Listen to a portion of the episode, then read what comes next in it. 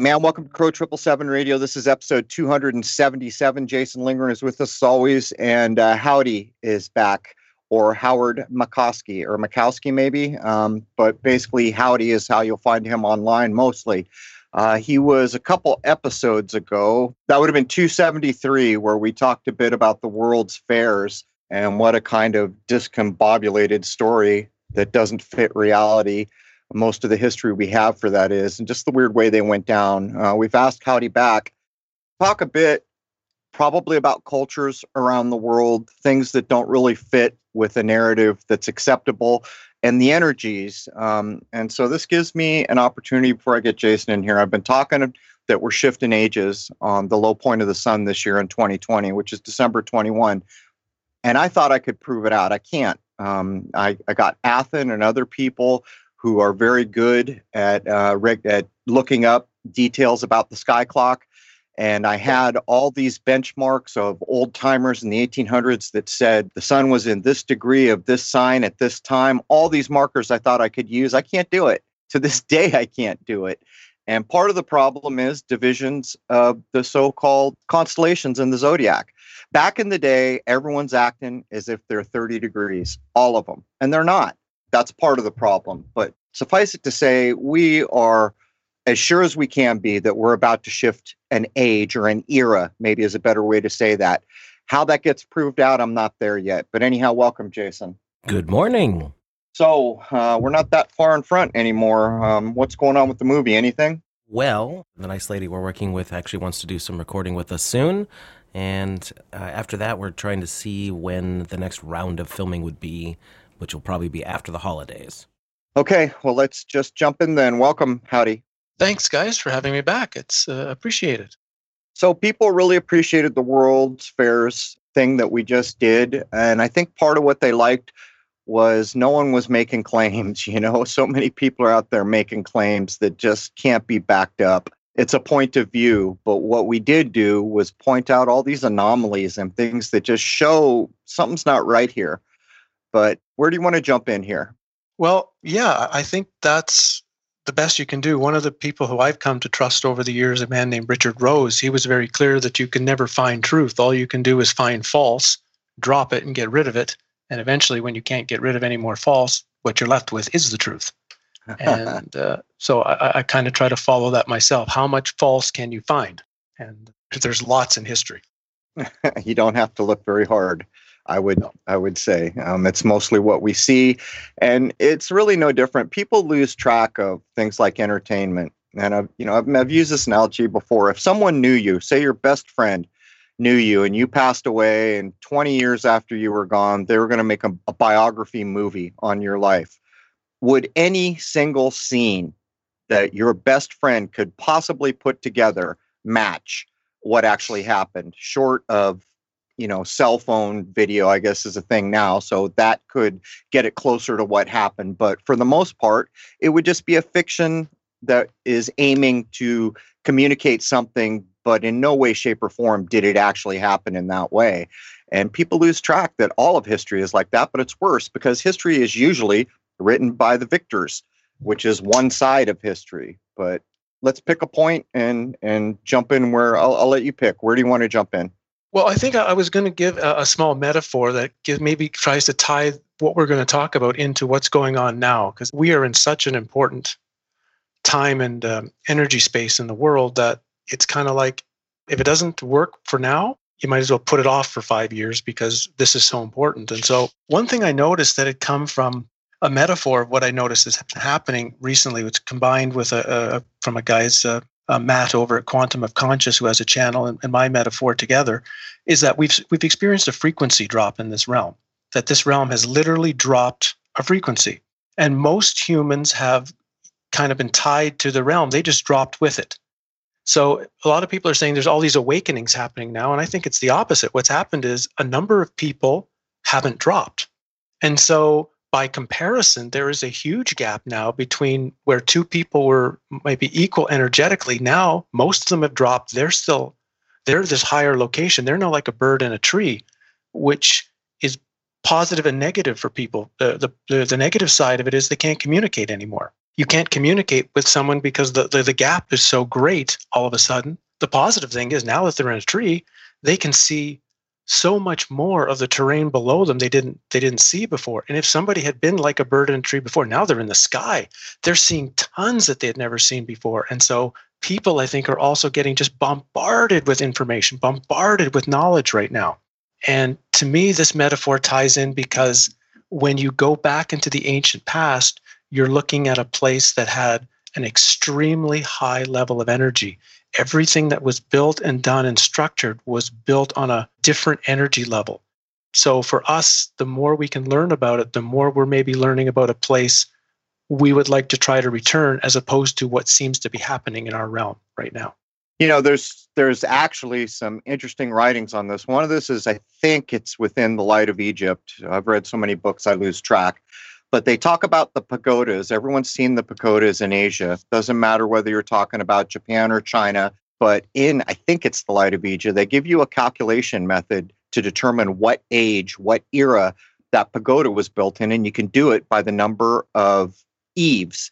Like, you know how there's like stacked roofs? I, I don't know mm. if I'm mm. describing this right on a pagoda, but apparently that's all that there was a time when people were, it's claimed, very aware of the era, what the ages had been in the past, and those buildings were built to show where. But in terms of what you just said, I, I'm with you, but I think maybe it's a little more complex. I think some people fell or fell asleep and they came back online. I think some people never really fell. But the example I always use is everyone knows I use the oldest writings I can get my hands on. And it is not hard to see that even from the late 1800s, just how far the mental abilities of humanity have fallen.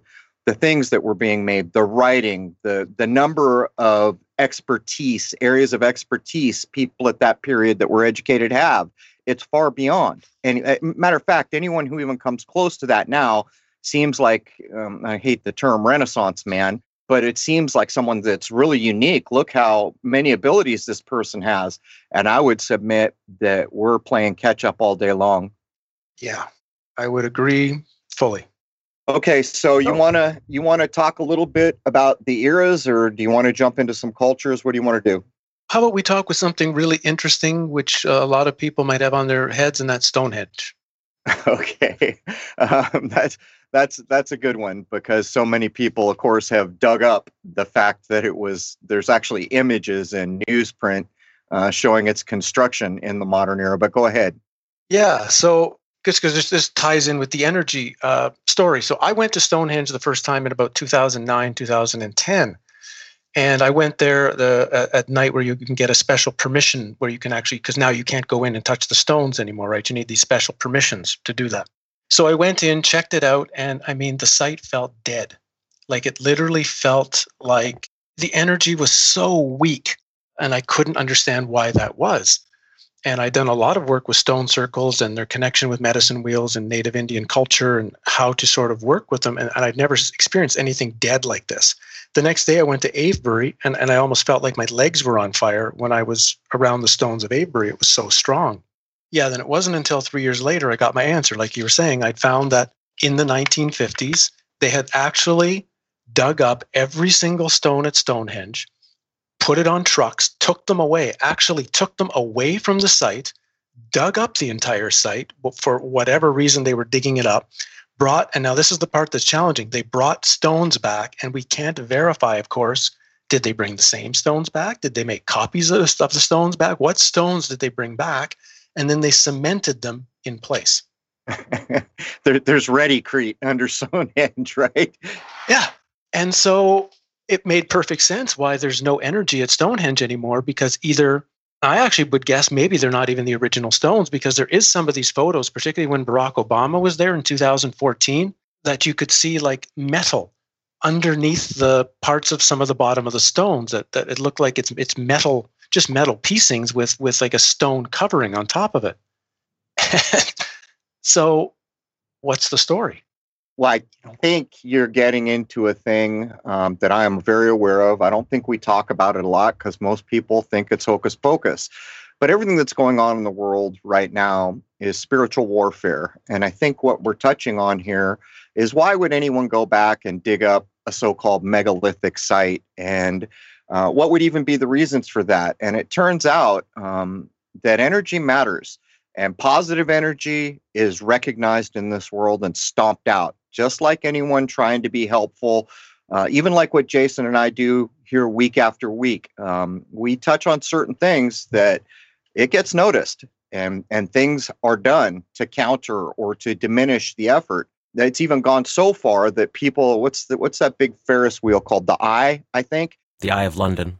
Yeah people are have made convincing claims and work to back it up that these are and these are like antennas the eiffel tower the space needle there in where is it washington or i forget where it is seattle maybe Seattle. Um, yeah so they're they're claiming that these are energy centers and the thing is is i think most people who have never been to an energetic place um, because i know i would have doubted this before i don't know i must have been in my late 20s the first time i went to sedona and there are places in sedona it's undeniable man you can't really describe the feeling but there is an energy there that is palpable and other places that i have been so it seems to me that maybe there was something legit there at some time and they basically killed it dug it up and replaced it with whatever the hell's sitting there now. But I, I just don't know how you prove these things out to to enough people to make a difference. Yeah, and I also had problems with the way you two things, the way you walk into Stonehenge because now you park on one side of the road and you and you walk underneath the the passageway and there were all of these steel doors down there that instantly told me, "Oh, these are going to underground tunnels." So, what's under Stonehenge? you know what's actually under the monument and when you're actually at the monument itself there are these like uh, almost like manhole covers is the best way of describing it mm. just these concrete things just sitting on the ground and again well what are they covering up maybe they're maybe they're uh, creating negative energy. They're not using cycles a second of course. They're using hertz wouldn't they? Yeah. All i know is it's it's a really that's a really good example to, to sort of get into what we might want to talk about today is that the story we have of the ancient world and is not necessarily the ancient world itself. And the only way you can get to know any of these sites and see what might what there might be the truth or not truth is you have to go there and inspect them one by one every single one of them yourself and test the energy like you said at sedona you'll know right away after you've been to a place like that, you'll know if you go somewhere else and it's not there, you'll feel it. Yeah, it almost feels, and um, I've I've hinted to this over the years, like there was this time when people were much higher, men and women, much higher in their abilities, spiritual and otherwise, and that that has to be covered when you're going to take a fall because you can't have people that are engaged in taking a fall understand there was some pretty amazing things in the world at certain times. And another thing is there are so many very old texts that I consider verifiable or valuable because of the content at some level, if not verifiable by author, that show, you know, how many initiations used to go on with the, the stated purpose of creating higher minded men and women uh, that contribute something of benefit to the society. E- even, even certain ones where the only people excluded was if you were a murderer and even as a murderer, they'd say, if you go clean up your act for a year, we'll get you in so that you can help society. They claim slaves, children up to a certain age, men and women both didn't matter. Everyone was welcome. And I always say the word wrong, Elysian or Eleusinian, however mm. it's said. That was one of them where you can still get these accounts.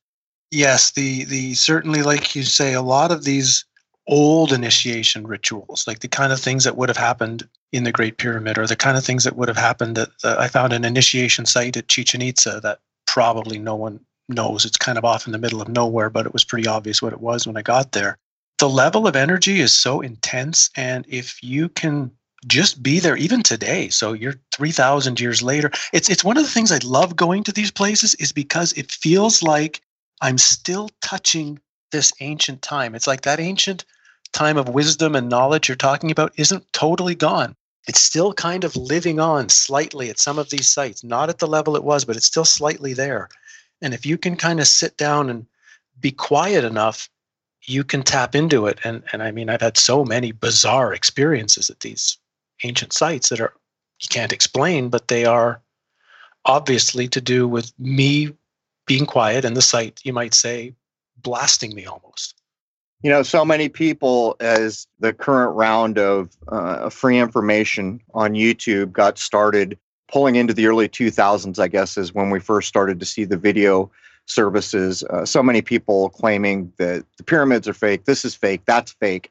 But on the face of it, you can see that on some of them, there are real big stones there, and somehow they moved them. But what I noticed is the same thing I noticed about everything about this death based system. They always got to introduce death. Oh, a king's body was housed in this massive thing that took Lord knows how long to build and how many people to build it. Um, there's always that death undertone. And to me, that is the complete reciprocal of what likely actually went on there. Um, and that's true of our world. Look how ma- look how much of our law and other things, it's all based on death. You show up in a courtroom, you're summoned. You can only summons the dead then people start to realize, oh, I'm not I'm not even a living man or a woman here because of the way I've been classified and I'm lost at sea and all this nonsense. But at the root of it, the common denominator is death. The introduction of death-based ideas. And by the way, I got to get this in. So my wife told me she was watching stuff on TV and she couldn't believe that the MTV some kind of MTV award show, MTV award show, and she had recorded a little bit of it so I could see it. It's all based on the goat, and um, they're they're literally working openly now that there is an age shift. There's going to be a what you believe in religiously shift coming with it, and they are openly tout- touting uh, Satan ideas. The goat the greatest of all time, I think, is how they were couching the goat icon. But the goat is holding popcorn in his mouth. So, of course, you're talking about Capra corn. And if you remember back, we had Dylan on not too long ago to break down the meaning of that word, the goat seed. But they had bands in the back, like a DJ in the background playing uh, Highway to Hell or Back in Black or something like that. The whole thing was an open gearing to the low point of the sun, the idea of Satan, and all that the goat had, you know, could represent. And almost everyone was wearing red and black throughout. So we do see a shift, and this is about spiritual concerns, and this is about energy, isn't it, Howdy? It is, and it's about uh, one of the great things that the Zen monk that I had spent years with told me was everything you're told by what you might say the system, the opposite is true. So, another example the system is presenting death, like you say, everywhere you look, the presentation, but it's all about like the physical death, the death of the person. While when we go back to what the mystery schools is about, the mystery schools would be are totally about death, but it's death of the you might say death of the self, right? Death of the fictional egoic consciousness that you think is you so that you can awaken or embody the light of consciousness or the light of awareness, right? So it's another really good example of how they've taken they've taken what's powerful in the ancient world and turned it around to create instead of something opening, but something fearful and something to be frightened of and something to lock you in conscious wise. It's, it's a great example. You know, what I notice now uh, that I didn't notice when I was younger because it was too early to notice is how generationally they come at these things. With the MTV award, you can imagine the age of the people taking an interest. So by the time you get up, oh, by the way, there's another program uh, called Euphoria that's about young people and drug abuse and sex and all kinds of things. I think it's running on on one of the HBO type delivery systems. But I was notified that also in that, a person struggling with drug abuse was told that when the change comes, you got to change it all. There's new gods you got to believe in. So you can see generationally how they're planting the goat seed to make a flat out pun, one to one allegory. Um, so that 20 or 30 years from now, it's been so normalized into everything we're surrounded by that people don't even question it. And at some point, they begin to forget the things that were naturalized and commonplace where you and I exist here today. Right. Do you want to take that to another site and let's let's do it again at, at another one? Okay, I was going to ask you your oh, impression. So go ahead. I was going to ask oh, you your ahead. impressions of the uh, the pyramids. First of all, do you think sure. they're they're really massive stone things? Do you think there's any facade to it? and I'm guessing uh, you accept that it was initiatory in in its use, um, uh, maybe audio frequencies, that kind of thing.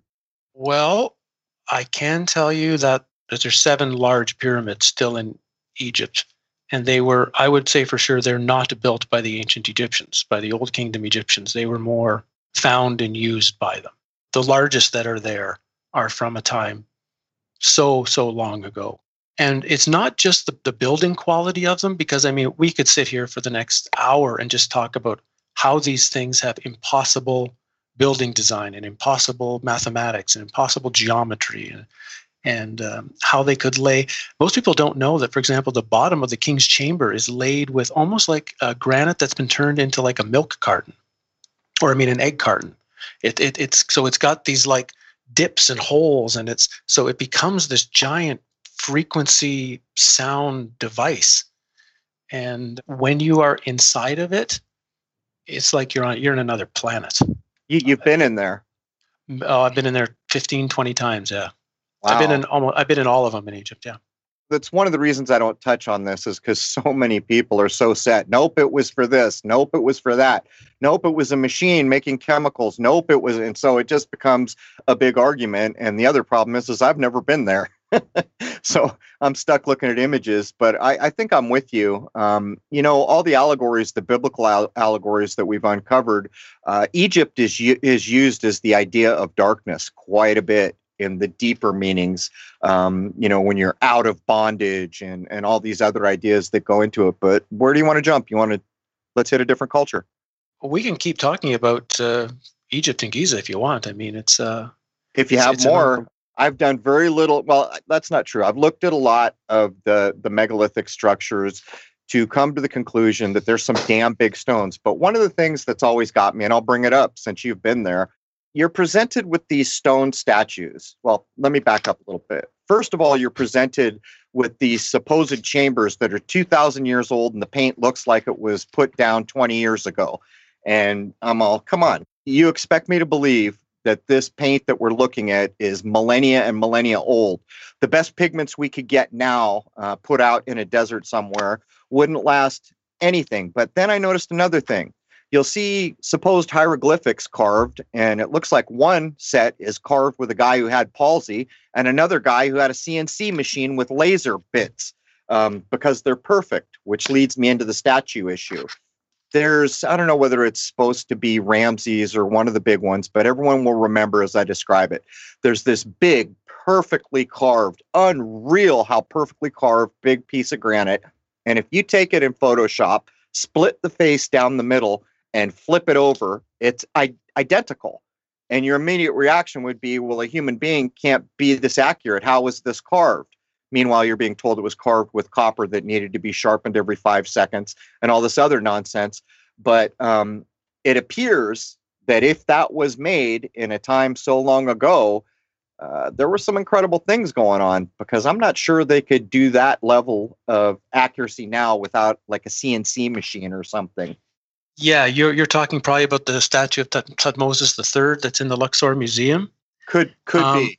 Yeah, when I saw that one, I can tell you that I stared at it for about an hour because, first of all, the level of perfection of the symmetry and the geometry is beyond. It's it's not even per, it's beyond perfect.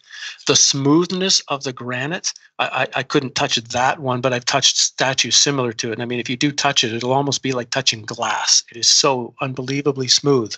And the third thing that was amazing is that after I stood looking at it for about 30 minutes, I saw it was breathing the nostrils actually were, were moving and the chest was coming up and out. And I, I don't think I'm, I don't think that's, that's something happening for me. I think that's me actually tuning into the fact that as I've come to understand ancient Egypt, thanks to uh, my earlier teachers, like uh, who helped me, like John Anthony West and and the folks at the Laboratory of Alternate History in in uh, Moscow and some other these really great early researchers, was that everything in ancient Egypt was not just an energetic structure. It was considered, it, it, had life, that it was considered to be alive and it was considered to be always presenting a message of some kind of energy to everyone that was around it.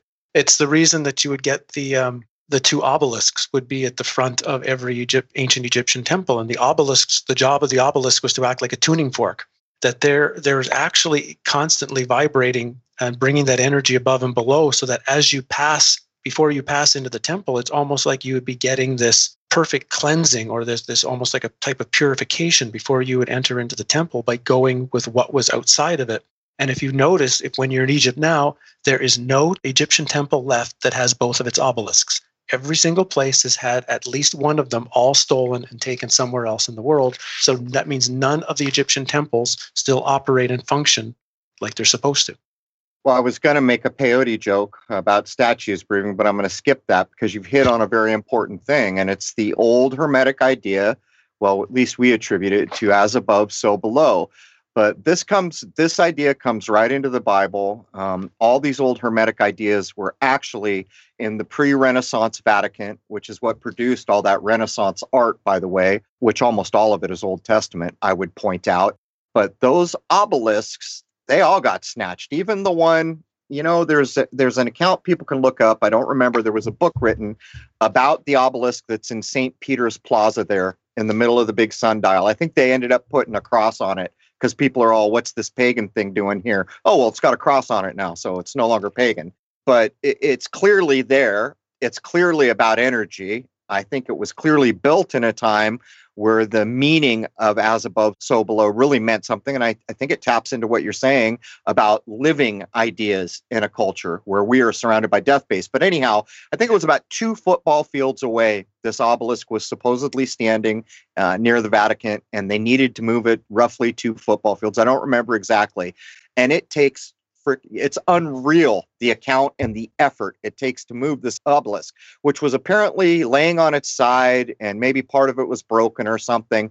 But they put resources you can't imagine, even to the point where they're saying anyone who has things we need to do this, the Vatican can just come take your stuff. If you got ox and we need them, well, we're going to grab your ox, and there's nothing you can do about it. All these things to move it just literally a couple hundred yards and people can look this up. It is well documented. The guy who was involved in it, I think he was supposed to be an architect, was very proud that he got the commission, and it is well cited and well covered. But it goes to show you who would put that much resource to move an obelisk a couple football fields to get it where they want it. And I'll ask you flat out, what's that about, man? Why are all these places like Washington and Cleopatra's Needle and and the obelisk we're talking about, by the way, if I'm not mistaken, comes from Heliopolis, which could be spoken about in English as the city of the sun. Why are these so important? That's a good question. I, I it, it's hard to know for sure, but again, they are they're energy they're energy markers, and I don't think it, it's not like they just wanted to build your own obelisk because of course you could. It has to be one of these Egyptian ones. So that means something something indicates that in in uh, in Egypt the word was Heka, and that means uh, a type of magic and the likelihood that there was there's it's not it's not just an obelisk it's an obelisk infused with some kind of alchemic hermetic magic into it. And they needed to have that particular one as a as an energy draw for whatever it was they're going to do with it later at that site.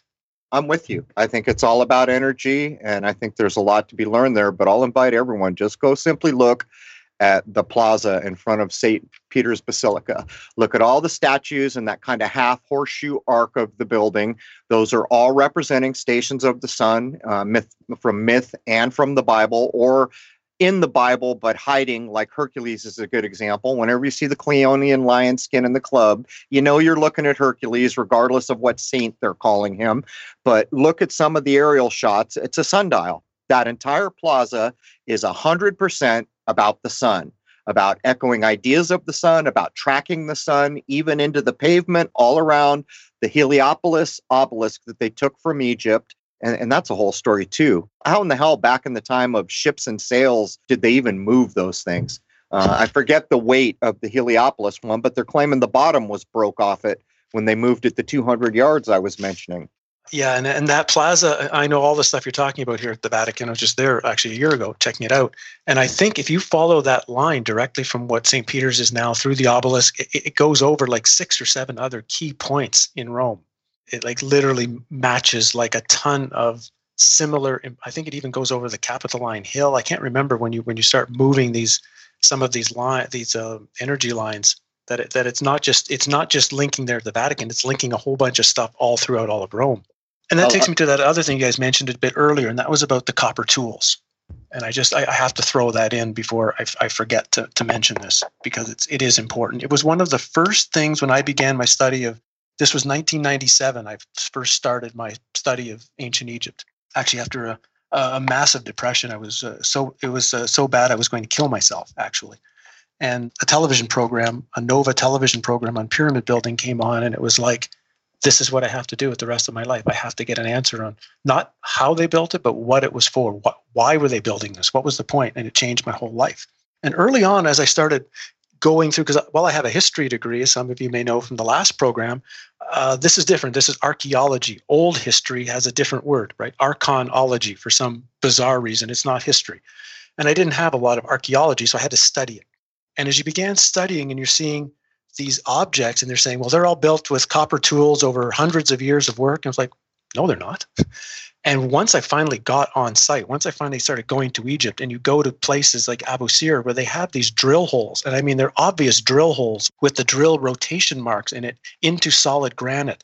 And like, you can't make that with a copper tool. It's impossible. Or there's these beautiful stones right near the uh, the valley in the Sphinx Temple at Giza that are again granite and cut like with S curves. So so it's and they're perfectly smooth. I mean they are again it's like like your ta- like a glass tabletop how smooth they are.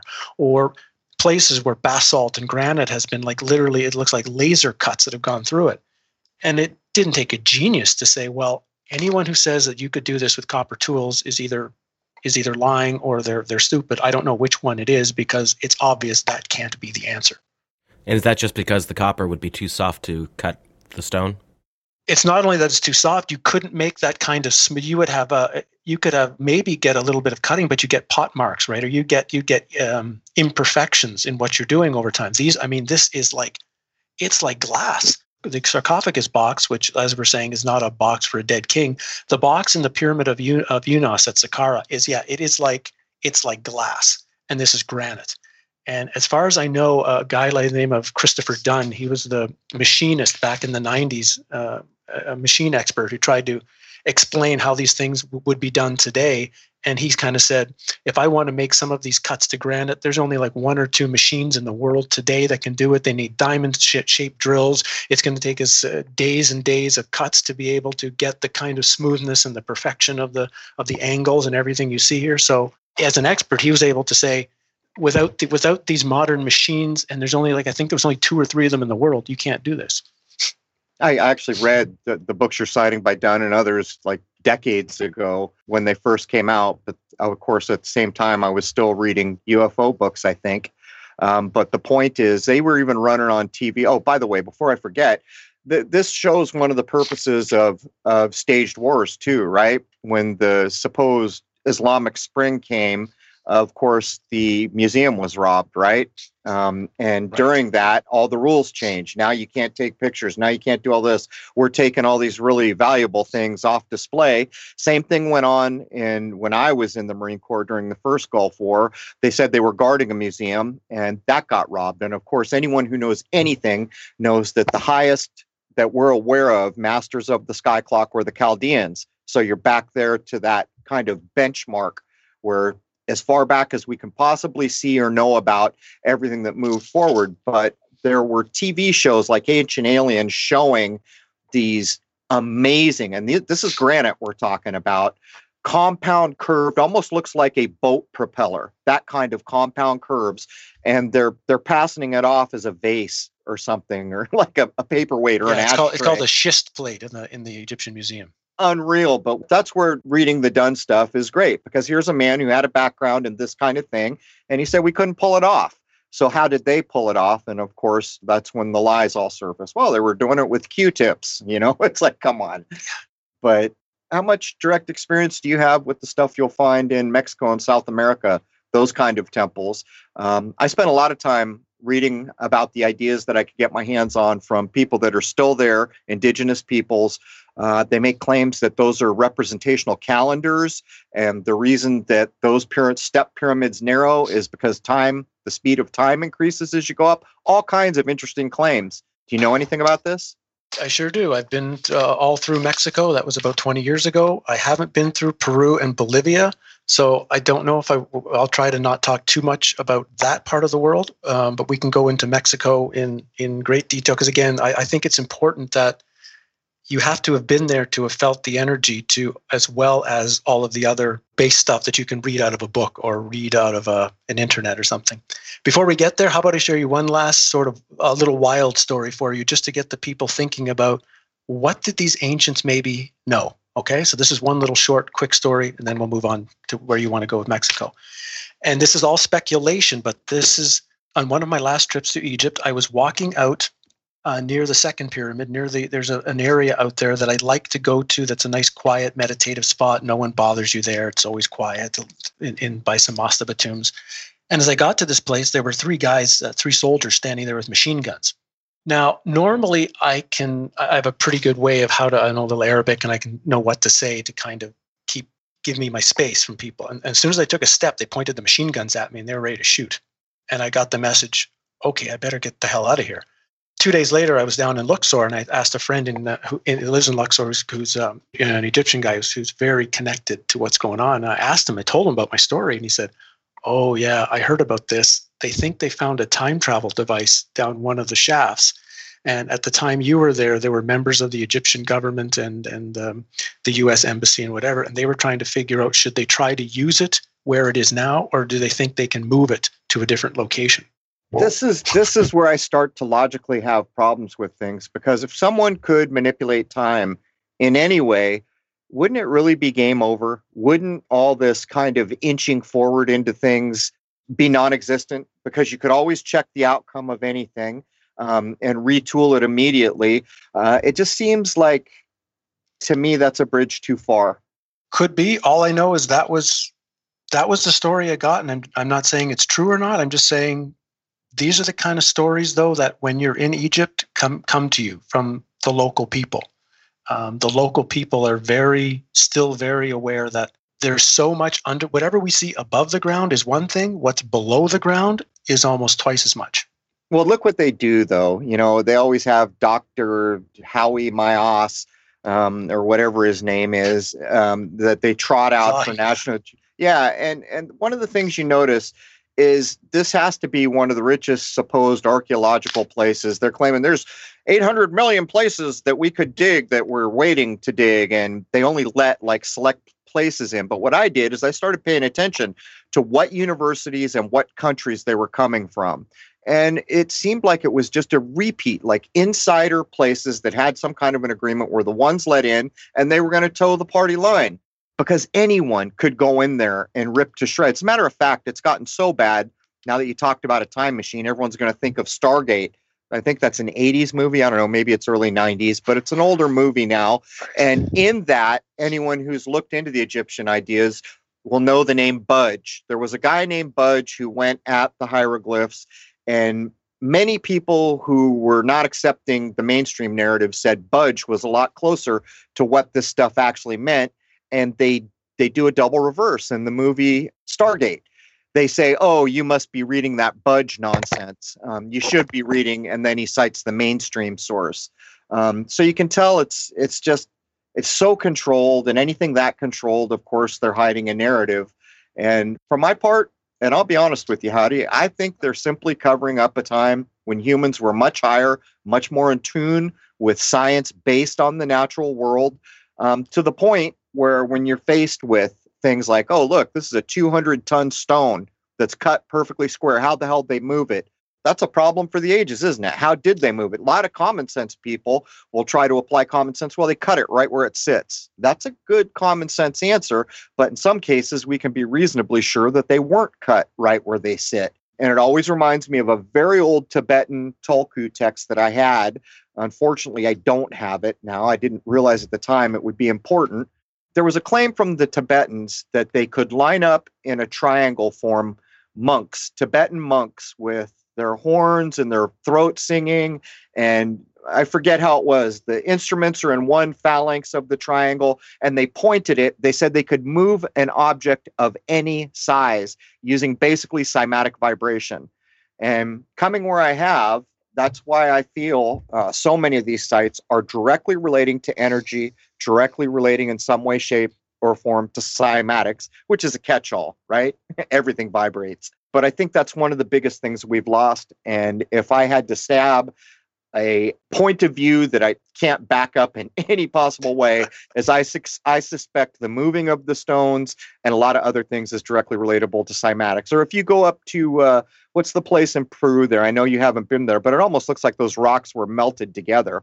It's incredible the size of the stones and how closely they've been fit. Oh, you mean you mean Pumapunku or? Yeah, places like that. It's not Puma Pumapunku. It's the other one up in the the sky there, up on the mountaintop. Oh, Machu Picchu. Machu Picchu. Or, or uh, maybe Sacsayhuaman. I am not sure which one. yeah, even down in the city, even down in the big main cities, there's still walls where it looks like they basically just melted the stones together. I'll give you one story that is verifiable. This is from my own personal life. And this was I study a lot of the uh, stone circles here in Scandinavia where I live. There are hundreds of them, and the local population knows nothing about them. They're, they're, they think of them as Viking graves and they, they actually stay away from them. You know, they, they, they, they, when they could still travel, they would travel to England, but they won't take the 20 minutes down their house and go, you know, see the one that's down the street. And there's this these group of stones. I don't want to say where they are, but there's one just off in the distance. And there's an older man I got to know. He was in his 70s at the time, who lived in the area, and and I showed him all the stones. And one stone circle was very specifically. It was out of the way, and we've kind of I've never I've shown very few people where it is because I want to keep it pure. You might say whenever he gets a bad back, like I mean, like a bad back, he, and he can't walk, he goes to this, makes it to the stone circle. He stands there for 30 minutes, and his back is fine for weeks, and it's wow. like guaranteed. He doesn't have to do anything else but go to these go to these stones and stand there for about 20 or 30 minutes, and his back is like literally fixed. But it's obviously not fixed long term. You know, another month later, it'll come back, and he has to go and do it again. But it's it gives him constantly this period of time of health that would kind of point to why they would take the time to make a fake Stonehenge um, because here here's a person recognizes the old energy center and the cymatic, the frequencies of vibration help heal his back. Well, anyone who goes to Stonehenge, you said it yourself, feels dead. Um, and by the way, there's tunnels underneath producing dark energy or Lord knows what. One more thing about Stonehenge when you go during the days, because during the day you're not allowed to be at the stones, and they have the roadway set up that you come towards the stones, and it's like the road pushes you towards the right. And almost every single person walks around Stonehenge counterclockwise. And something the native medicine men I'd been with that talked about was how important when you work with the native medicine wheel is before you start your work in the wheel, you should walk once around it clockwise, in a sense, turning it on following the sun and acknowledging the presence of the stones. And then when you were done, you would walk once counterclockwise to sort of turn off the energies a bit, you might say, and leave it. So I realized everyone going to Stonehenge without knowing it is is also turning off the energy symbolically by the way they're walking around it.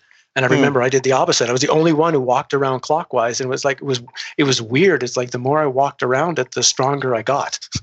So for a lot of people, I think their eyes start to glaze over. But when you begin to look into the as above, so below idea, you begin to accept on a level that you're waiting to confirm, which in some cases I've been able to, um, how energy really works and how things like he's describing could there be something to it? After all think of something simple like oh you're told that these indigenous peoples did a rain dance. Oh those silly backward people really? Those people were less competent than you are. I would suggest they're more competent than you are because they were eating good food, breathing natural air. We're not surrounded by every frequency known to man at this time. So why were they spending their time doing the rain dance? And here's another thing. Has anyone and, and what I do is I always use nature. Has anyone noticed that when it just starts to rain, all the worms come out. It's not flooded yet, so you can't make the argument that the ground got so saturated the worms had to bail. And I read an account of a guy doing a study that said it's the pitter patter of the raindrops hitting the ground, those resonances, that vibration that let the worms know, hey, man, it's going to flood, and they all come out. I'm just saying, uh, there's something to all this stuff. And we have to kind of break our bounds. And it's not easy because everyone wants to hold on to common sense. And I'm not suggesting you, you chuck common sense, but you've got to go at it in a different way to start to consider these ideas. Because I think when you tell most people, if you walk counterclockwise, um, that's the antithesis of what would help here. They don't understand how that could even be possible. Yep. I can't agree more. Yep. Now, before we leave Egypt, time travel device? what kind of claims could there Let- possibly let me get be my made? story. story I'm throwing in, Jason. Just Let me- I'm let me not get my I agree pair. with it. It's just a story. Oh, I was just wondering what the claims actually were because I can't be the only person who's like, now hang on just a minute here.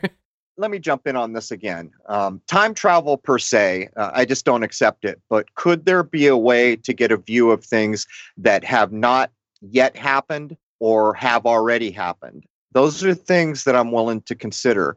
But when I see the world as it is now and see how things are implemented generationally, like I just described, how here we go, man, they're going to normalize the idea of the Satan thing, and that's going to become good, and the color black is going to be normalized as as a spiritual endeavor. And you can see the push beginning now. As we go into the low point of the sun which will be associated with capricorn if any of this has to do with aquarius which i can't prove yet that also will have to do with similar things and saturn and all the things that relate. I'm just saying man i, I think people can see where i'm coming from. Let me be specific. If there was a time machine why would you need to bother right? Why would you need to normalize anything or spend a century or a half a century encoding things into movie to get people's minds where you want them kind of pre-primed you know, and used to these ideas where if they were confronted with them all at once it would be shocking and they would reject it. All that would be there'd be no need for it because you could simply look at outcomes and and things like that. And that's that's what i'm saying. I would say from my own experience, because I've had some experiences of parallel realities. So it's possible there's something like that where you have, there's a thousand possible choices. I can't become the quarterback for the Dallas Cowboys, but I could do one of a whole bunch of other 1,000 things. And knowing what the potentials are for anyone, anything, any country, any group, you can try to try to move it to something that that can happen as opposed to trying to push to something that for some reason within the makeup of this this dream state can't happen if that makes sense yeah i've, I've thought about these very things too. So um, if you go through really old accounts that are far more acceptable than the stuff we get published today the idea would be that you have free will here and every possibility will can and will work itself out. And this will comprise ages of time and ups and downs and all these things we experience. So i'd ask the simple question if everything's going to get worked out here one way or another then why would there need to be parallels doing the other things that we decided not to do? I don't know as far as the time travel thing it seems like that's the common sense breaker there. It'd be one thing to be able to view things but to actually somehow manipulate time in some way that would be the ultimate saturn thing wouldn't it? Since saturn is chronos and we're coming into the age of saturn. But think of all the things we're talking about where clearly people more in tune with the natural world could do some pretty amazing things. I mean just go to peru and look at the walls no one in the world could pull that off as far as i know right now. So how in the heck did they? Well it's clear. They had i guess we'd call it technology but they had the ability to do things that we would almost consider magical. And i would point out that it's not it's only magical when when it's so surprising you can't understand it. When you understand how a thing is done it ceases to be magical. My point being how would it be that those people if they had a time machine didn't come forward and see the world going to hell and try to fix it or something yeah and maybe i can leave one teaser then as we're getting close to the end of the first hour as you're talking about mexico uh, in the site of teotihuacan they have one of the strangest things at the giant city of Teotihuacan is the amount of these giant sheets of mica that you will find underneath various uh, temple floors at the site. And they're 90 feet square. So 90 square foot sheets of mica, and they're not from Mexico. They come from Brazil. So they moved the, and mica is a fairly brittle stone, and they're transporting it 2,000 miles and then placing it under the floor. So they can't say it's ornamental. You can't say it's to be seen because you won't and you're wondering, well, what is mica, right? Well, mica has two really interesting properties. One, from a what you might call a psychic sense, psychics would say it's a way of seeing into realms of divination and seeing into other realities. Okay. On a scientific level, mica has a uh, how's it a high high electrical resistance and opaqueness to fast neutrons. In a sense, it acts like a almost like a nuclear reaction moderator. So, are the ancients putting things like mica underneath their floors and able to access tremendous amounts of energy for whatever purpose we don't know. But perhaps some of the building that's done is done from things like this that just on our regular conscious thinking level common sense says well they couldn't have been doing that. That's that that would be beyond their capabilities. And and like you kind of have to start when you look at the sites you start wondering we don't really know what their capabilities were yeah, I've, I've actually I know exactly what you're talking about. There's also some tunnels apparently that were just lined with it, um, and I, I forget how many hundreds of miles they were claiming it had to come from. But clearly, you know, I, I think to me, if we if you get back to thinking of the elemental world as water, air, fire, earth, you're starting to get closer to probably how people actually did science back in the day, and it was in step with nature.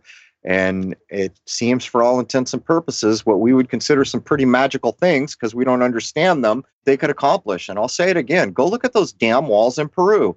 How? You know, I've never seen any explanation that even starts to become sensible of how something like that could be done. But I'm guessing we're pretty close here, Jason.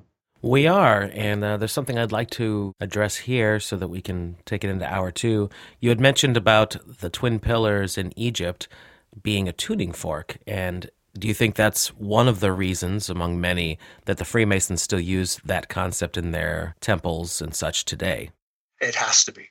So many of these things are taken from the way things used to be long ago. So perhaps maybe they don't, maybe not many fully understand it anymore. Maybe they just think it's some sort of balancing principle, but it, it has to do if they can if they can make them energetic then you would be creating an energetic sound or an energetic vibrational note of some kind that even if you're not aware of it, your body, the energy body will pick up, right? Well, I'll tell you what, for so much of this to be considered by people, they really do have to start to get to the crux of the as below as above, so below ideas, energy, cymatics, the states, the possible states of what a human being could be. And I'll, I'll, I'll add another thing as we close up here.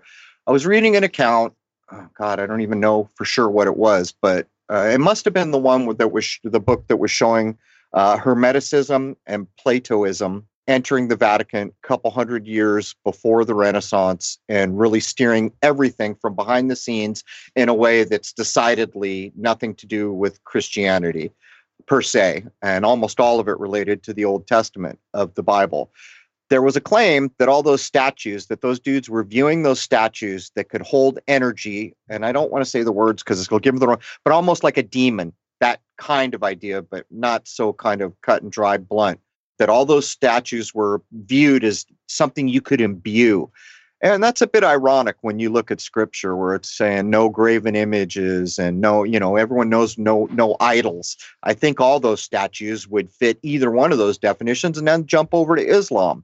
If you look at all the Islamic art, and that's coming to be, I don't know, what is it, 900s, 800s, 600s, I forget, when Islam started to supposedly come online, you will find they don't draw I guess early examples you might find fish and a couple things, but for the most part, you find geometry as the be all and end all of the art because you don't try to mimic what God made, I guess is part of the idea, but it does relate to the Bible about graven images. And for that matter, why do statues not matter anymore? Like where, where I live here in Rhode Island, you can find some pretty amazing statues just in the cemeteries, carved from stone, angels and things. I mean, it's mind boggling the people who made these things, but also a lot of cast monuments. They just pulled one down.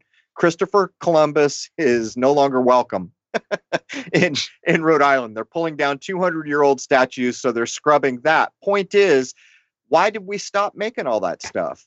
I guess we could call this the we're guessing episode. But anyhow, uh, we'll be back in hour two, and we're going to d- jump into a lot of things. Uh, as always, the only real crow site is crrow777radio.com. So I guess I'll wrap it up here, and I hope you join us on the other side with Howdy, and we're going to touch on a lot more things and maybe try to zero in a little bit more on the ages. I'm very interested in that. And although I have no doubt in my mind that I can demonstrate the language and everything is queuing up to air ideas, I still apparently have no idea a way to demonstrate it. And I know a lot of people are going to say, well, it's this or that. Don't write me emails telling me it's this or that. Prove it. Show something we can hang our hats on. Because just because we choose to believe this explanation, it's the Eastern ascendant. No, it's not. It's behind the spring equinox. No, it's not. It's behind the fall. No. uh, not going to those places anymore. We need some way to demonstrate it. But having said that, I'd like to wish you all a happy, healthy, and what I consider to be an end to this era. In December, a couple weeks away here. There it is, man. Cheers.